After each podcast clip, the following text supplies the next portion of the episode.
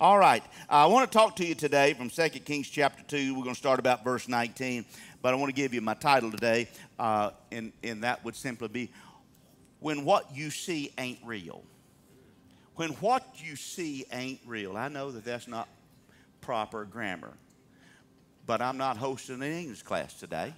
I'm going to preach you a message, but you'll remember this. When what you see ain't real. Uh, how many of you are, um, are on Facebook or have been on it one time? You, you, you've seen something about Facebook. You, your wife, your spouse, somebody has shown you a picture from Facebook. Nothing. Nobody in this room is on Facebook. Not a soul. That's amazing. Well, let's go to the house because that's my message. I mean, no.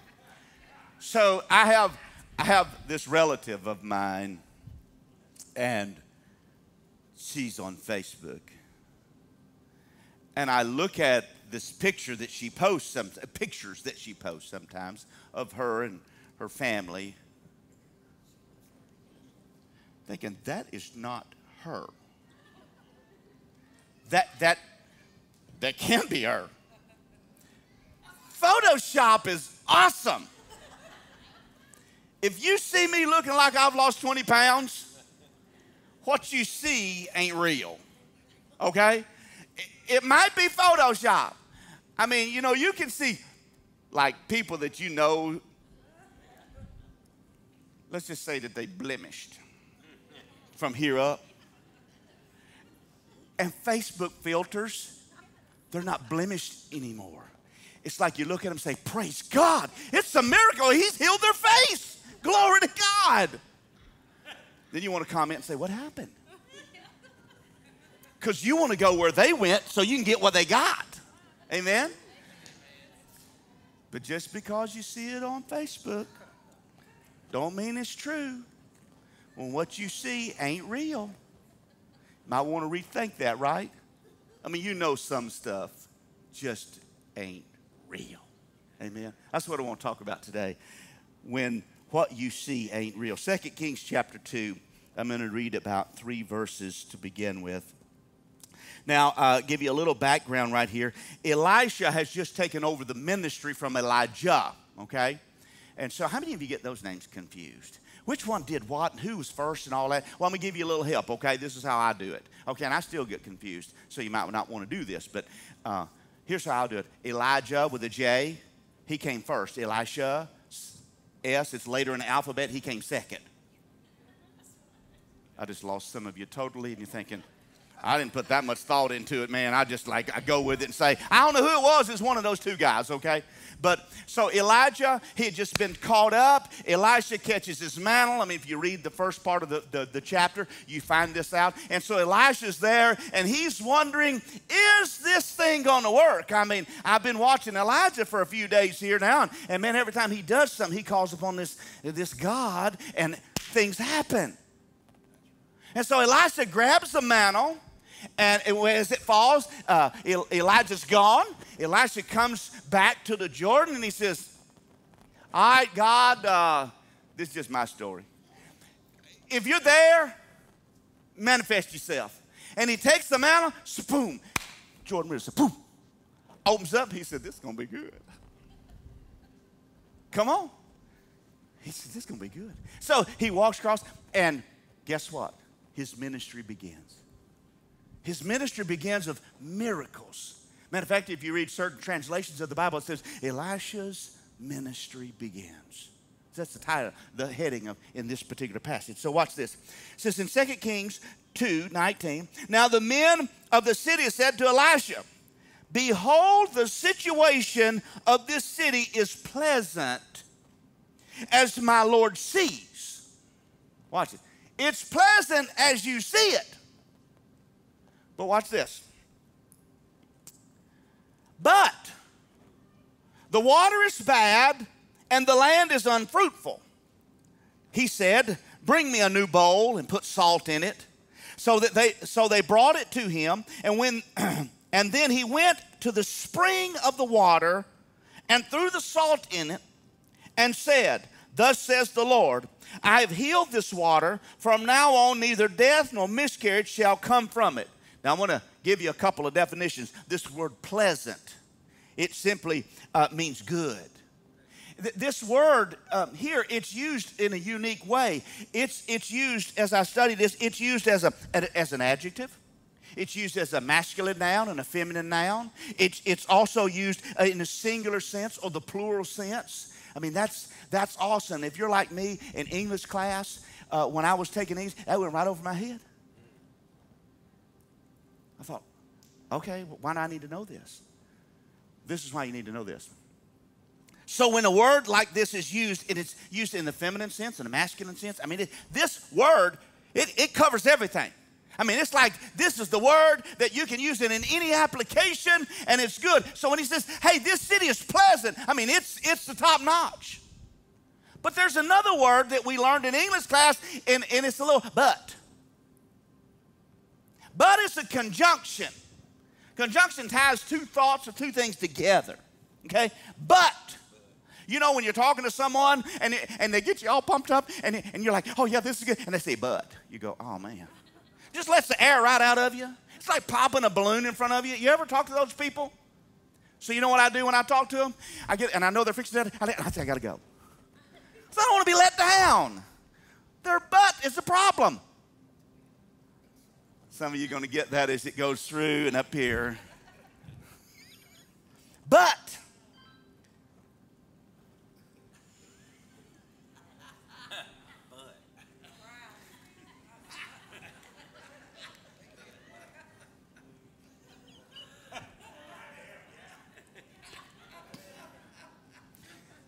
Oh, Lord.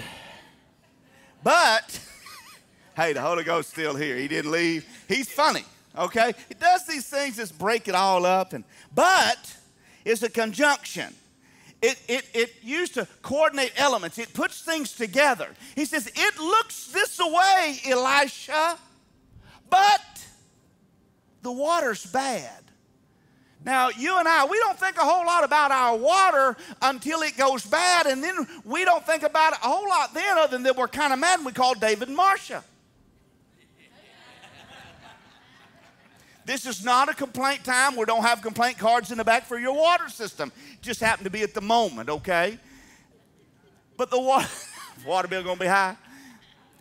He says everything looks great, everything's going good, everything's pretty, but the water is bad. Now, in this day and time, they built cities around the supply of water. When the water was bad, it's time to take up pack up and let's go somewhere else where there's good water. Okay? They didn't have, watch this. If, if David and Marcia were running a water system back then, you know what would be happening? They'd be there and they'd be charging you uh, so much to get your bucket and you'd get your own water and you'd go back and boil it yourself. Come on. The city looked great, but the water was bad. And, and watch this and there's another conjunction used right together. It says and. I mean, that's like a double whammy. It's like you, you don't, what's that? You get built up and, and but, and you go, and then you go and. It's like, oh man, I wish I'd never even ran into you today. That's when those people you avoid at the grocery store. Because you know they got a but and and. Okay? And, and so this word, con, this and is a conjunction, and it's used as a function word in this particular application. And it's a word to indicate a connection or to an addition. So not only was the water bad, but the land, the water, it, it said, the, the scripture said that it was unfruitful. We got a problem, church. Because if, if you live in a community where the water's bad and the land is unfruitful, you starve to death we have a problem. We have a little thing called unfruitfulness. We have some bad water. We'll make a point in just a minute, so hold that thought. What it looks like on the outside may not necessarily be what's underneath. What our picture that we see is really not the depiction of what's really going on behind the scenes. What you see here on Sunday, the worship team is so good, preaching's great,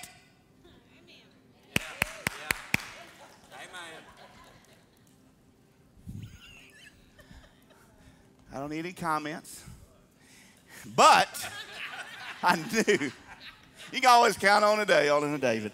But guess what? What this looks like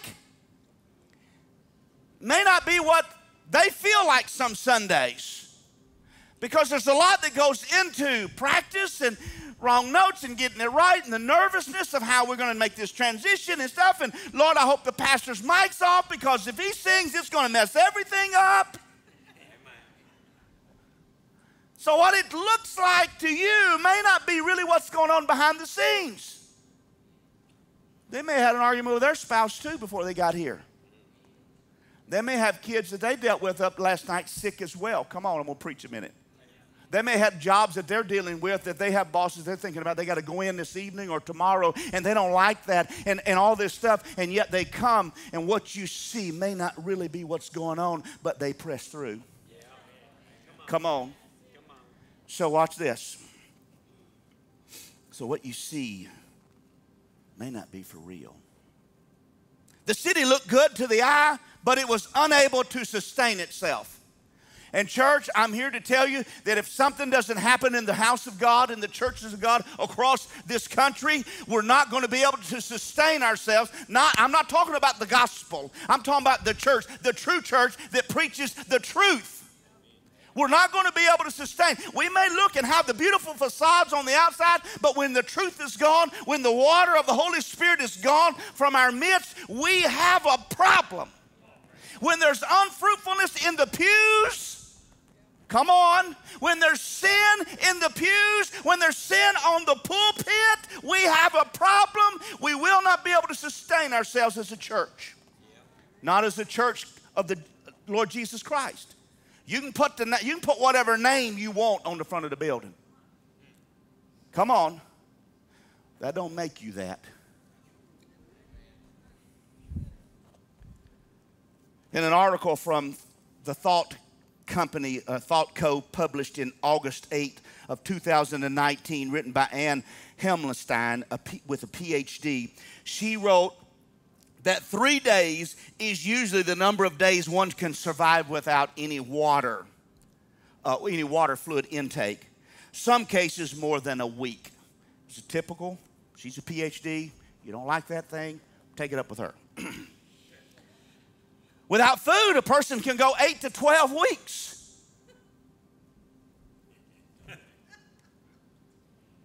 I think I got that reversed. About three days, old big boy here is figuring out something to eat or somebody to eat. I'm telling you, if this thing goes bad, I can become a cannibal.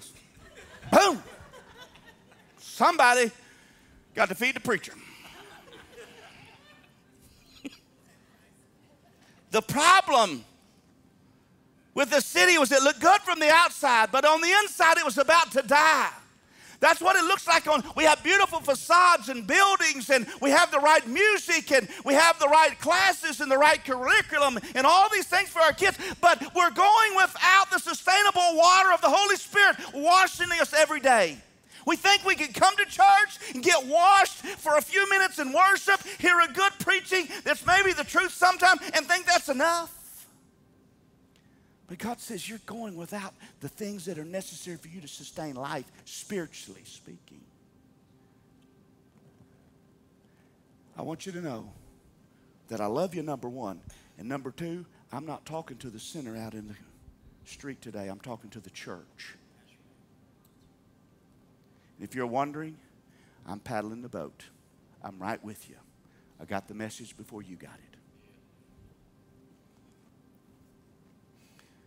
I wonder how many Christians look good on the outside but are dying on the inside. How many of us are just putting on a facade and, if you will, uh, uh, uh, women that put on their makeup?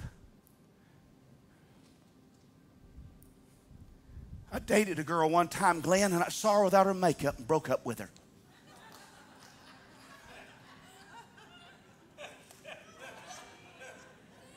Y'all think I'm kidding? I'm serious as a heart attack. That was the ugliest woman I had ever seen in my life.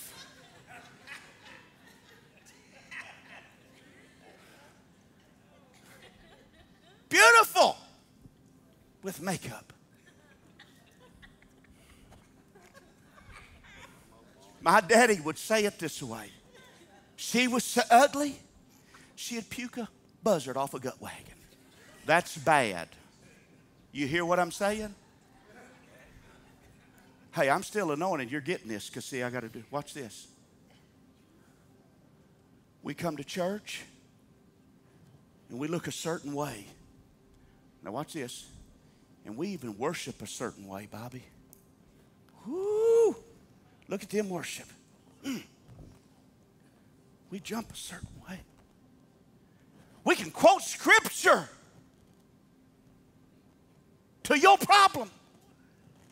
Encourage you when you're down and be dying on the inside. Come on, church. This is a good word today. When what you see ain't real, I'm going to interject this. What's the world looking at out there?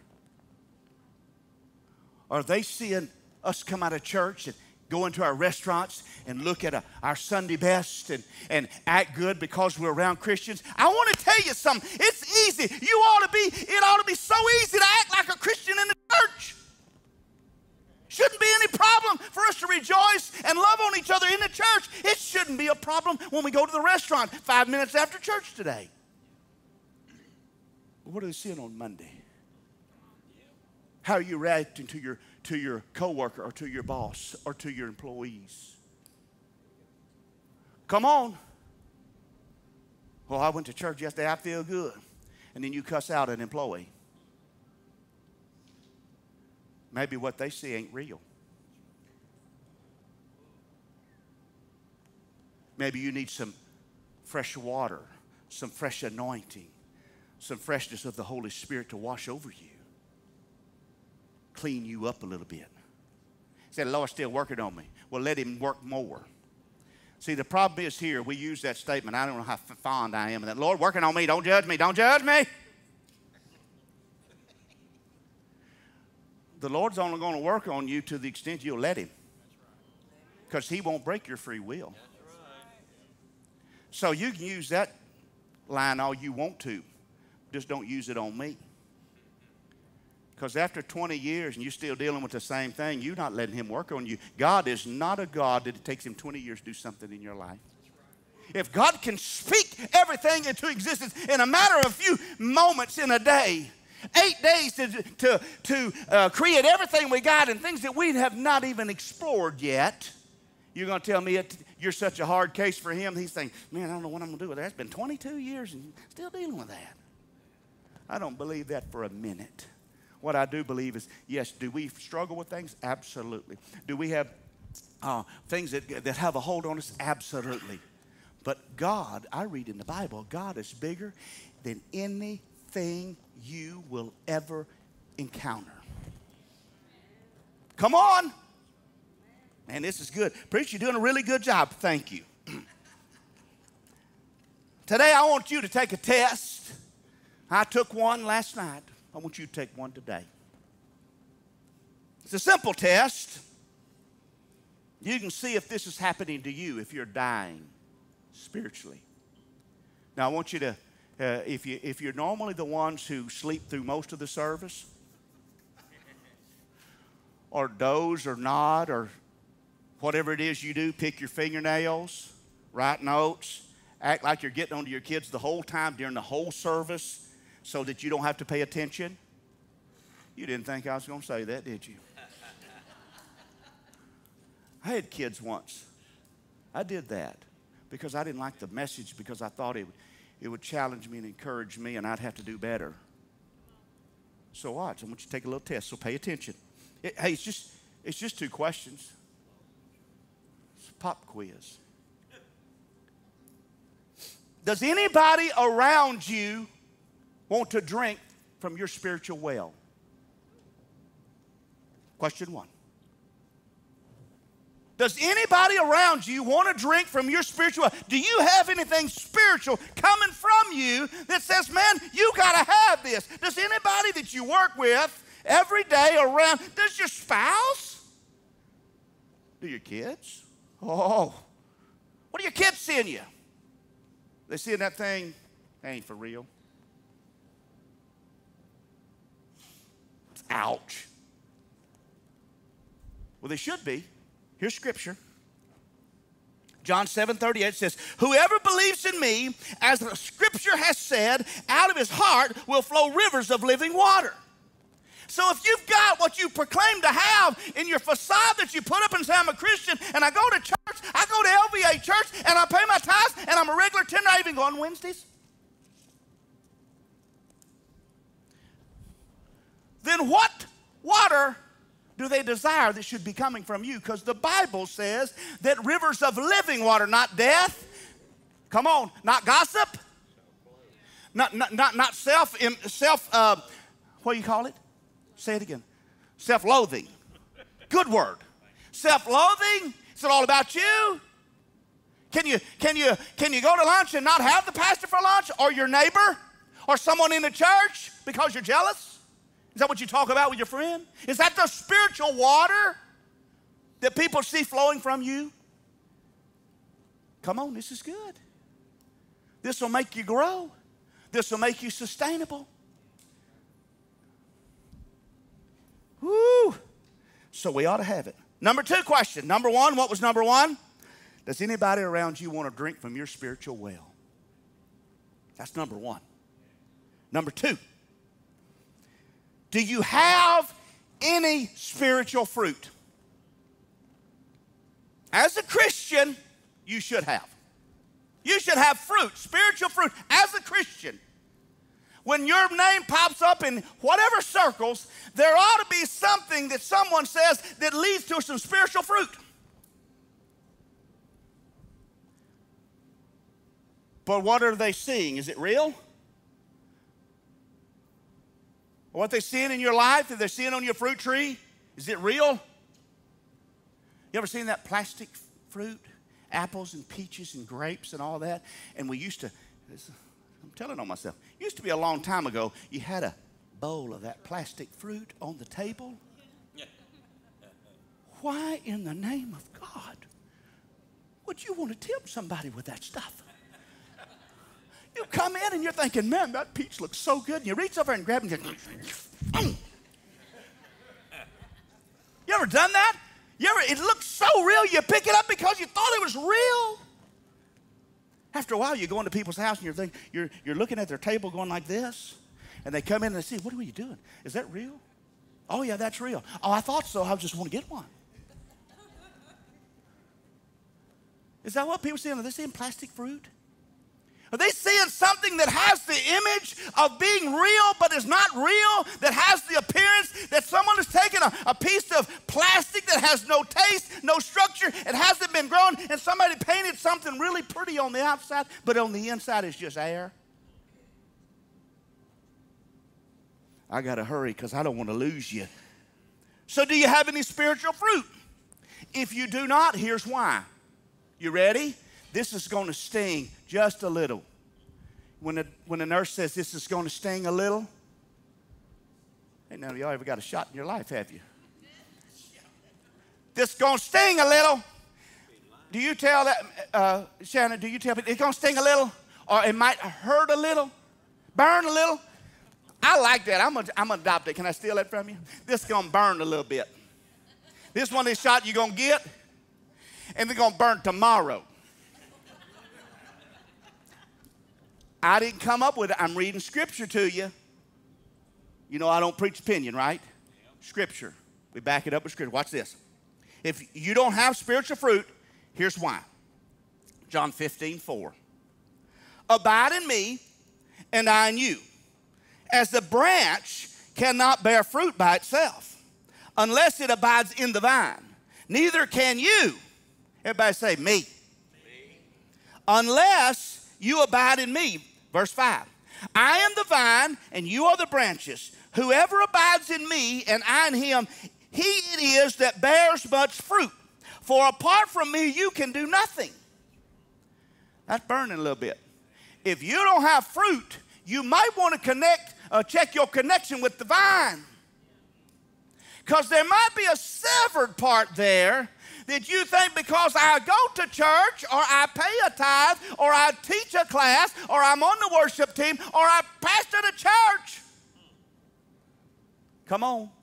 I hope a lot of pastors around the world hear that because some of y'all need to get connected to the vine, you pastors, because you're not connected to the vine. That's why our churches are the way they are. We don't have true biblical preaching pastors in a lot of places because they're after the butt in the seat and the tithe in the box. Hmm. Watch. Fruit comes from a connection, connected, grafted in, a hold of, where the supply line comes from the vine.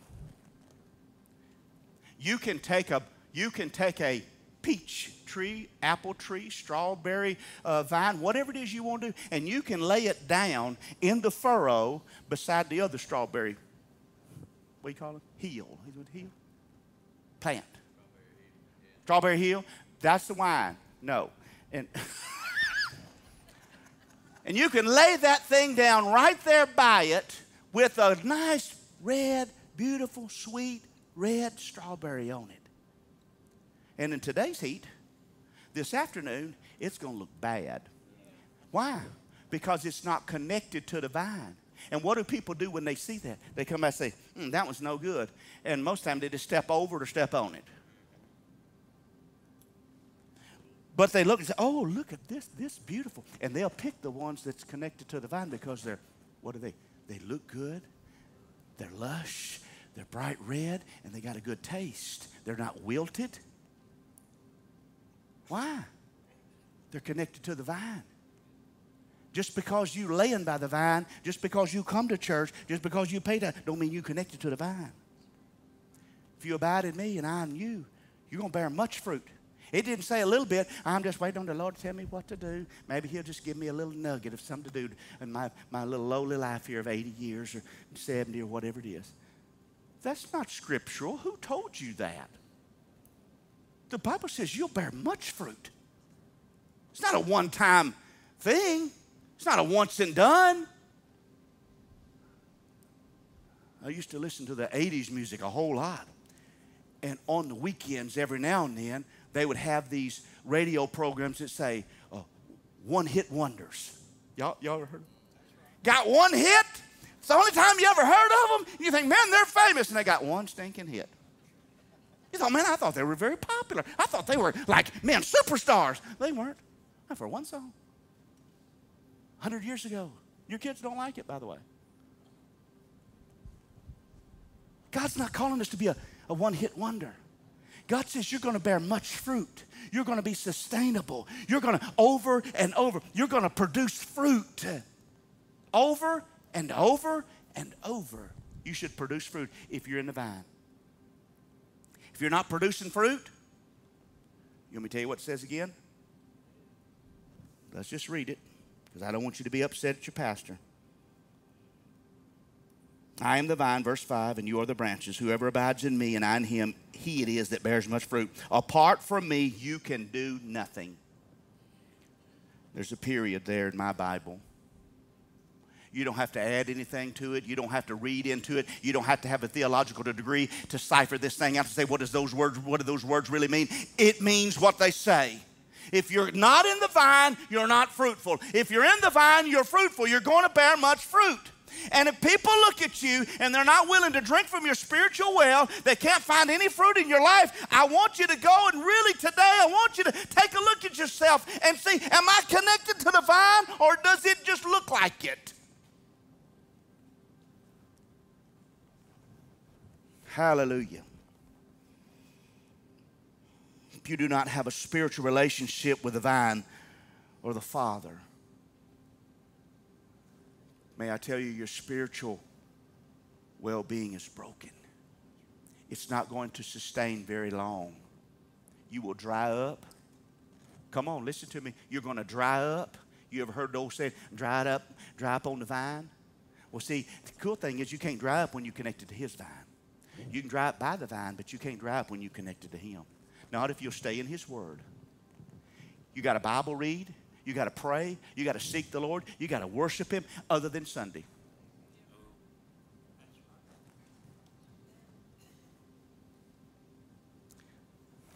Mm, I feel the Holy Ghost in the house today.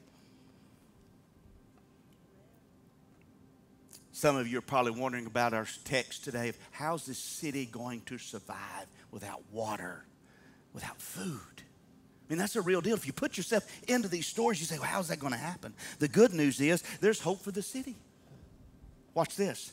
2 Kings 2.20. And he said, Elisha said, bring me a new bowl and put salt in it. So they brought it to him, and when they, uh, when they, and then he went to the spring of the water and threw the salt in. Thus says the Lord, I have healed this water. From now on, neither death nor miscarriage shall come from it. Notice what Elijah, Elisha requested.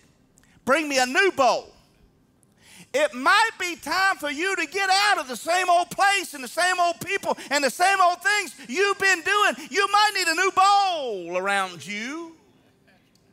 Get in a new bowl. So that's the first thing he said. I don't even want to use the old thing to try to do something new. I want a new bowl. That's very biblical. There's principles. The Bible speaks about uh, uh, old wine and new wine skins. That's another message altogether. But God wants to do something new, but He can't do something new when you're still living at your same address you've been living at for 25 years, thinking God's going to do something. Maybe you need a new bowl. Elisha said, Bring me a new bowl. And then he said, Put salt in it. I like the way this is. Watch this. In, um, in verse 21, then he went to the spring of the water, uh, excuse me, excuse me, verse 20, and he said, Bring me a new bowl and put salt in it. The implication is that Elisha did not put the salt in the new bowl. He said, Bring me a bowl and you put salt in it. See, we come to church and we're waiting for the worship team, Eric, to put salt on us. We're waiting for the preacher to work us up enough so we can get some new salt. No, the Word of God says you get your own salt, put it on yourself. How do you do that, Pastor? Get in God's Word, worship Him. Read God's word. Pray and seek God. God, what do you want to do today in my life? It don't have to be on Sunday when you make that prayer. You put some salt. You got to do something. I can't do it for you. Your husband, your wife can't do it for you. Your children can't do it. The youth pastor can't do it for your kids. Come on, you've got to get the salt of the Word of God into your life. You're going to get that by reading God's Word. Whoo! Notice what Elisha did. He went to the spring of the water. I put in parentheses in my note the source of where the problem was coming from.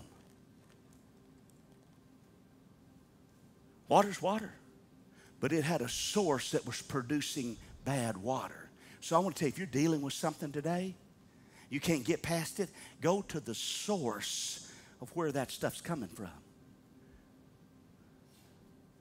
I can talk to somebody in about five minutes and tell you what, what's going on most of the time, where the source of your stuff's coming from. Not because I'm something special, I just got some common sense.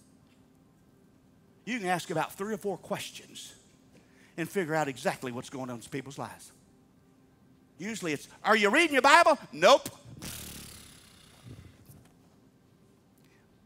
And I'd skip the next question, but I'd be cordial. I'm cordial and say, Are you praying? No. Well, I did yesterday because I got this problem. Mean, how do you think I'm here? yeah, I get that. You can ask these questions. Do a self examination. Where's my issues coming from? 99% of the time, it's not from your neighbor. It's not from your kids. It's not from your spouse. It's not from the preacher. It's not from the teachers. It's you. What you're doing, whom you're doing it with, and why you're doing it. Well, preacher, you know, I just want to be a friend to all people like Jesus was. I want to be get out among the sinners. Well, you're among the sinners because you're sinning. Jesus didn't sin when he went among the sinners. Well, about you know, he had Zacchaeus come over. You know, I mean, he sat right down, and had dinner with him. Okay. Can you do that though? And not sin? Come on, maybe the reason, the source of why you are where you are, you're hanging out with the wrong people, doing the wrong things, listening to the wrong stuff, watching the wrong stuff on television. Come on, you, you don't even have to have HBO and Cinemax to, to, to, to watch nasty stuff now. You said, Preacher, you're so outdated. We get all that on the computer. You think? I'm old, but I'm not dumb. Come on, we still stream it right on into the house.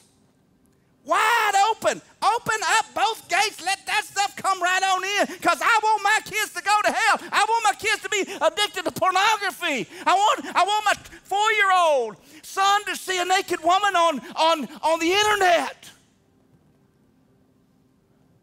Oh, I would never want that to happen. Well, if you don't have a blocker on your, uh, on your internet, bingo. Might want to check this, the source. Well, little Johnny would never do that. Little Johnny's already doing that. Come on, we don't like this stuff. And if your grandparents raising grandkids, this applies to you too. I hate that you have to raise your grandkids because you're missing out on a blessing. But it is your responsibility now. Watch what's going on. And if you let this filth, come on, I'm going to get real. We ain't starting no school tomorrow. But if you let this filth infiltrate your kids at school, that they're getting shown to, and you think, oh, it ain't happening in our school. Well, I bet it is. Just because you don't know it, don't mean it ain't there. Just because they had some kind of little invocation prayer or a, a, a, little prayer or something at opening school every morning on the PA system and everybody gets to hear it, that don't mean squat. It's time, church, that what the world sees is real coming from us. What are they seeing? If they saw something real in us, we would have to have five services on Sunday because we couldn't get them in here because they say, I want what you got. But they look at us now and say, I already got what you got. I don't want to go. I'm going to go fishing because I like fish. And you're going, and you're going to come back, and you're going to be the same way. I'll see you tomorrow, and you'll be cussing me. You'll be mad at me. You're going to be doing this. You're going to talk about your wife. You're going to do this. You're going to talk about the preacher, and you're going to say, well, huh? Come on, this is real stuff. We act like this don't happen. I used to participate in this stuff. It didn't go away. Hey, man, preacher, you're doing so good. I wish you'd just move on. I think I will. He threw salt in this new bowl, or uh, in the spring of the water. Salt means it's it's a it's salt was a a connection to a covenant, a new covenant. When they would use salt uh, to exchange, they'd put some. It was a new covenant. It means a new beginning. That's another message altogether. I got to hurry. Thirdly, then he declared what was going to happen. Look, I'm not telling you to get outside of God's word for one minute, not one second. I'm not telling you to declare something that's not in God's word, but I'm here to tell you some of you need to stand up in your in the mirror and talk to the spiritual you and say, I'm not going to participate anymore. I'm not going to do that anymore. I'm going to change the way I am. It may be hard. I'm not telling you it's going to be easy. I'm not telling you you can step away from the mirror and step back in and you're going to see a brand new you. I'm going to say, no, you're seeing the same you. But what I'm telling you, that if you get right with God, if you'll say, God, take over my life, if you'll take the salt of the Word of God and apply it to your life, I'm telling you there'll be change that'll come to your life. And my God, the church needs change to come to our lives. You have to make up your mind and say, Thus says the Lord about me that you're going to be the head, not the tail. Some of you are so worked up and so depressed about life that you don't know what's going to happen. You mope around like you're the end of the, the one of them T Rex things. You're the tail way out there at the back, and everybody else is up here. You mope around, woe is me. Ain't nothing good ever happened to me. It's always, well, it's because you made crazy, stupid decisions most of the time. I look at my life, most everything crazy that happened to me because of me. Don't amen me. My wife over there doing this. She ain't moved that much in 20 years in the church. She's like, yes. Mm. I know some of y'all ain't never seen any Pentecostal people running church. She finna make a lap. Glory to God. Don't you have a class to be in somewhere? Amen. You come on up to piano so you can't. You, I want both your hands on that piano. No, seriously, come on up here. I'm pretty close.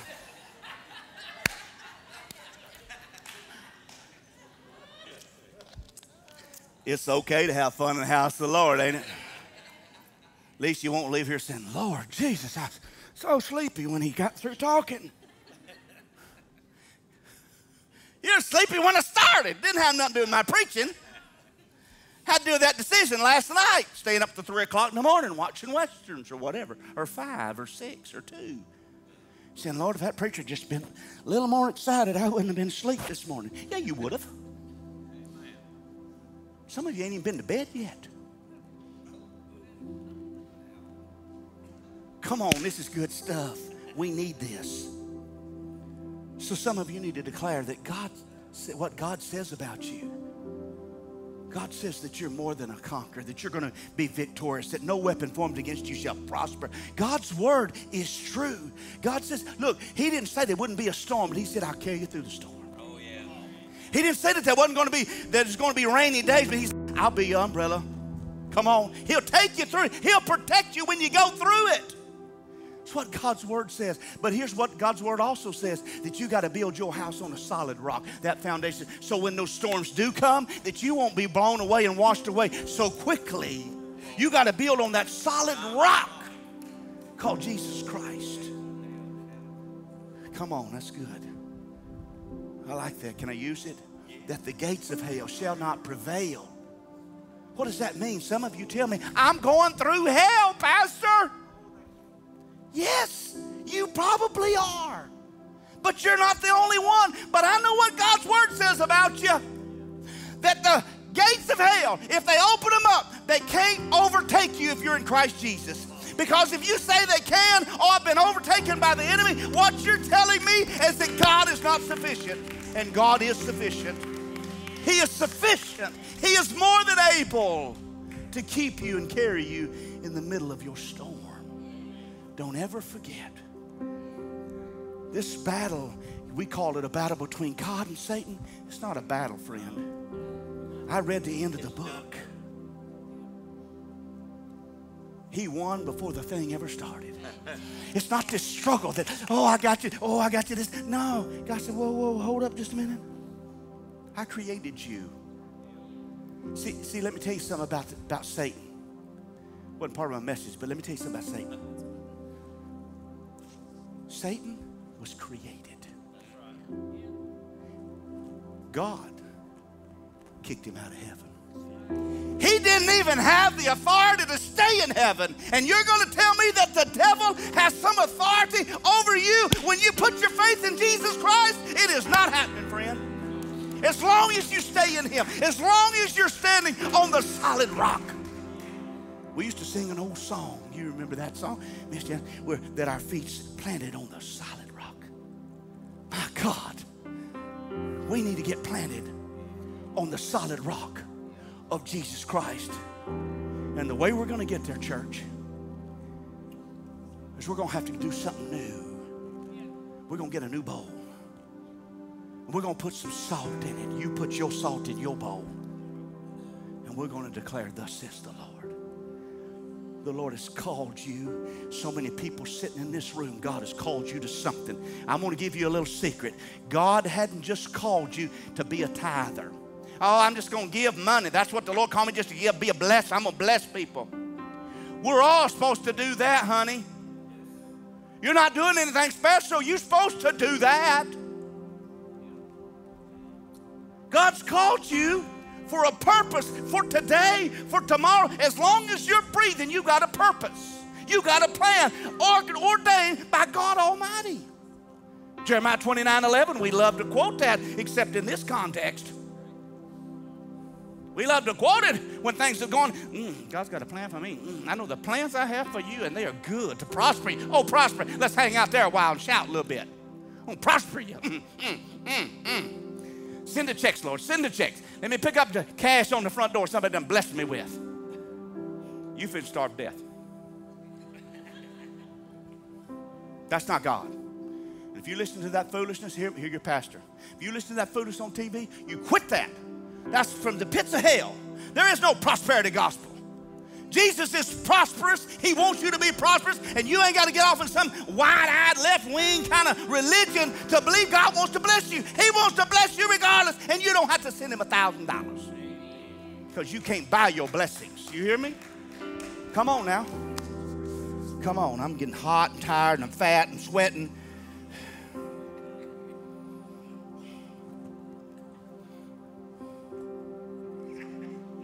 There is hope for you today.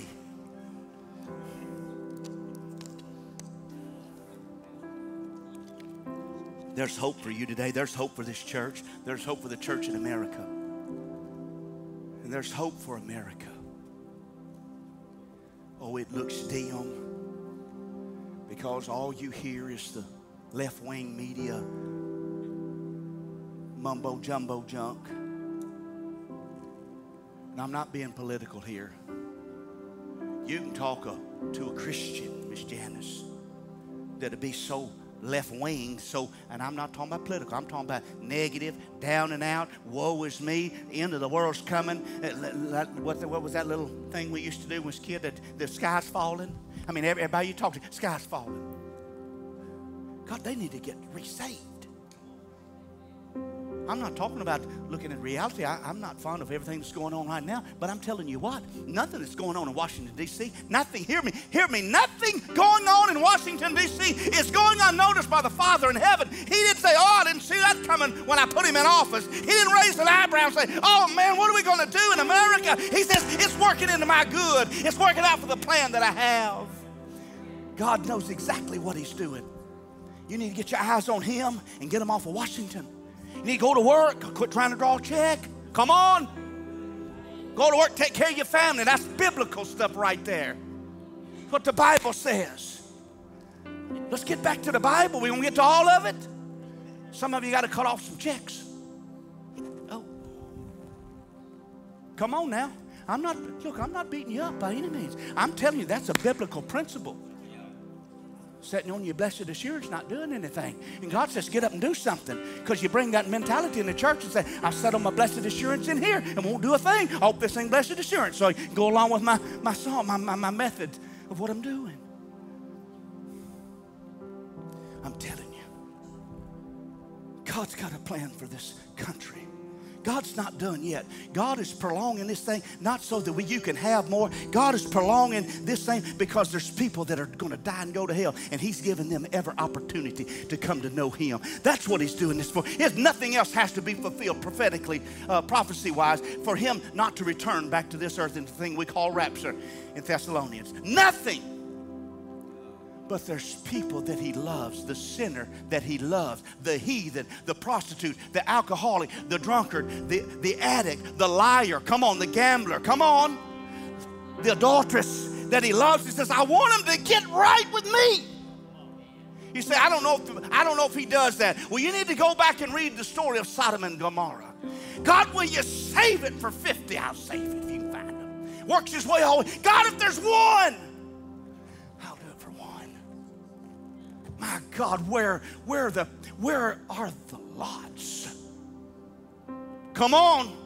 To say, God, will you do it for them? God, if I go to them and I tell them about you, God, will you save them? Will your Holy Spirit draw them in? Because we know that the only way people can be saved is if they're drawn in by the Holy Spirit. But if you'll be praying for your loved one, if you'll be praying for your mother, your father, your kids, your aunts, your uncles, if you'll pray for them, God will open up a door and it'll be, look, you got to be ready. You got to be ready. You got to be ready because when the door opens, that opportunity is in and you got to seize it right then. You can't say, let me go pray about that. Getting, leading somebody to the Lord is not something you got to pray about. Did you hear what I said? You, are, you don't have to pray about that. That's God's will. And He tells us Go ye into the world, make disciples. In other words, you got to get them saved. You get a disciple. That ain't a praying moment. You just go do it. Come on. It's time that the world starts seeing something that's real in the church house. I got to hurry. There's hope today for you. If you found yourself in a place that's less than desirable, I remember I talked to my brother once. He's a little older than I am. It's been a few years ago. He, matter of fact, he was turning 50. And I said, Well, how does 50 feel to you, brother? He said, Well, I thought I'd be at a different place in my life at 50. Really didn't know how to respond to that, Ralph. What, what encouraging word comes to your mind? Well, mine neither at the moment. And I thought about that. I've thought about it since. That's been several years ago now. I'm done surpassed that by a few years. He's older than me. But that moment, I thought, I don't want to get to a place in life in the future where I'm still alive, Tracy, and say, I wish I was at a different place with you, Lord. You can change that yourself. That doesn't take revelation from the Lord. That doesn't take mama praying for you. That's just, I don't want to be there. I want to be what God's called me to be. What has God called you to be? Are people seeing you for what really is? Or do you have a spiritual filter put on you? You can shout at the right time, say amen at the right time, the yoo-hoo and the yahoo, all at the right time. The Bible says something about that in 2 Corinthians, or in 1 Corinthians 13, the love chapter. If you don't have love, you just a tingling cymbal and sounding brass.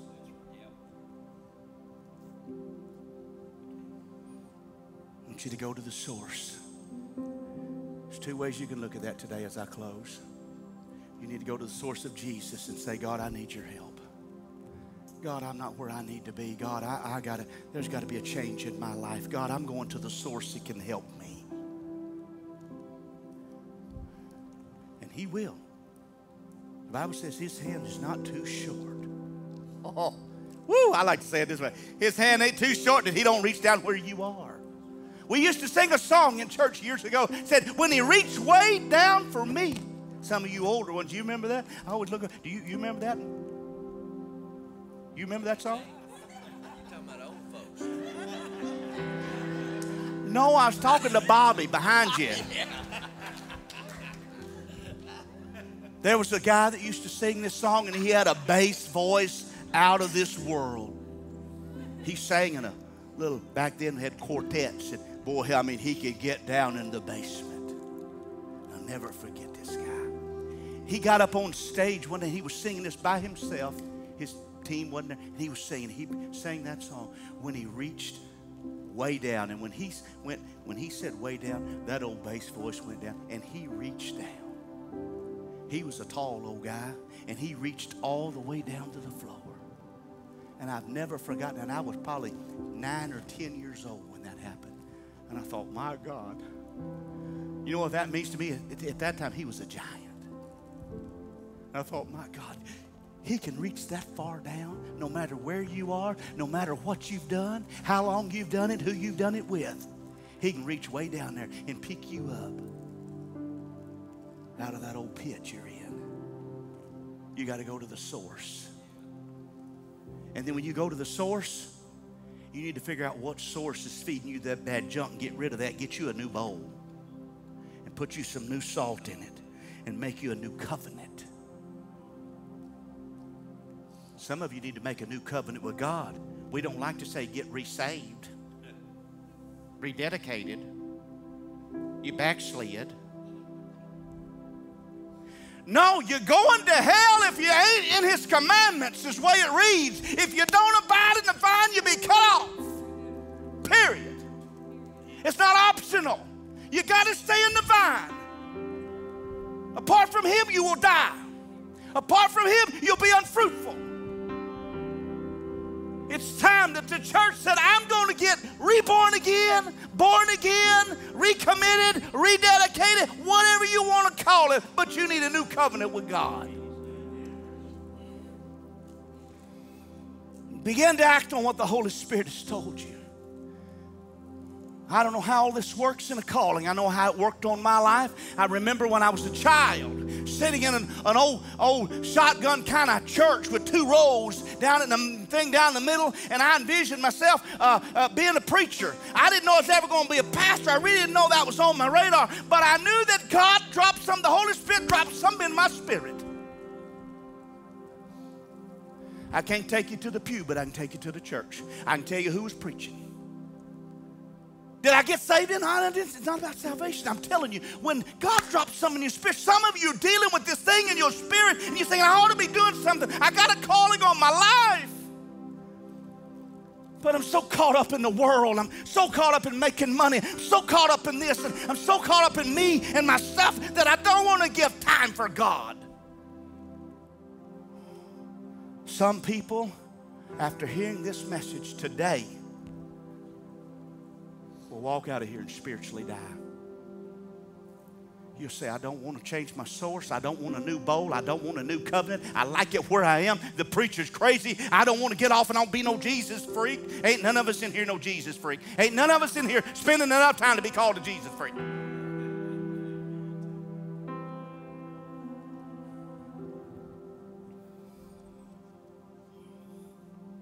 Holy Spirit has placed a calling and a ministry in some of you. It's time, I beg you, to make a new covenant, not so we can have you on the staff here at this church. It's because so we can win souls. It's about the soul. It's about the soul of every boy and girl up in these classes this morning and out in the multi-purpose building. It's about their soul. We sent out just this week 29 uh, little pamphlets. It says, What next from our mega sports camp? Uh, 29 decisions for Christ. We need to be praying for those 29. We had prayer before we started Mega Sports Camp in my office on several occasions. God, if there's a child here that doesn't know you, let them come to know you. God, draw them in by something that we're doing. It's not because it's fun, but God, because the Holy Spirit is drawing them.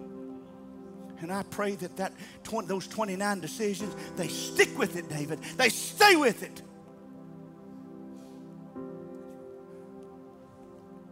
Church, we got to get right with God. We got to make a new covenant because we want the church, the world out there to see the church for something that it really is. Will you stand with me?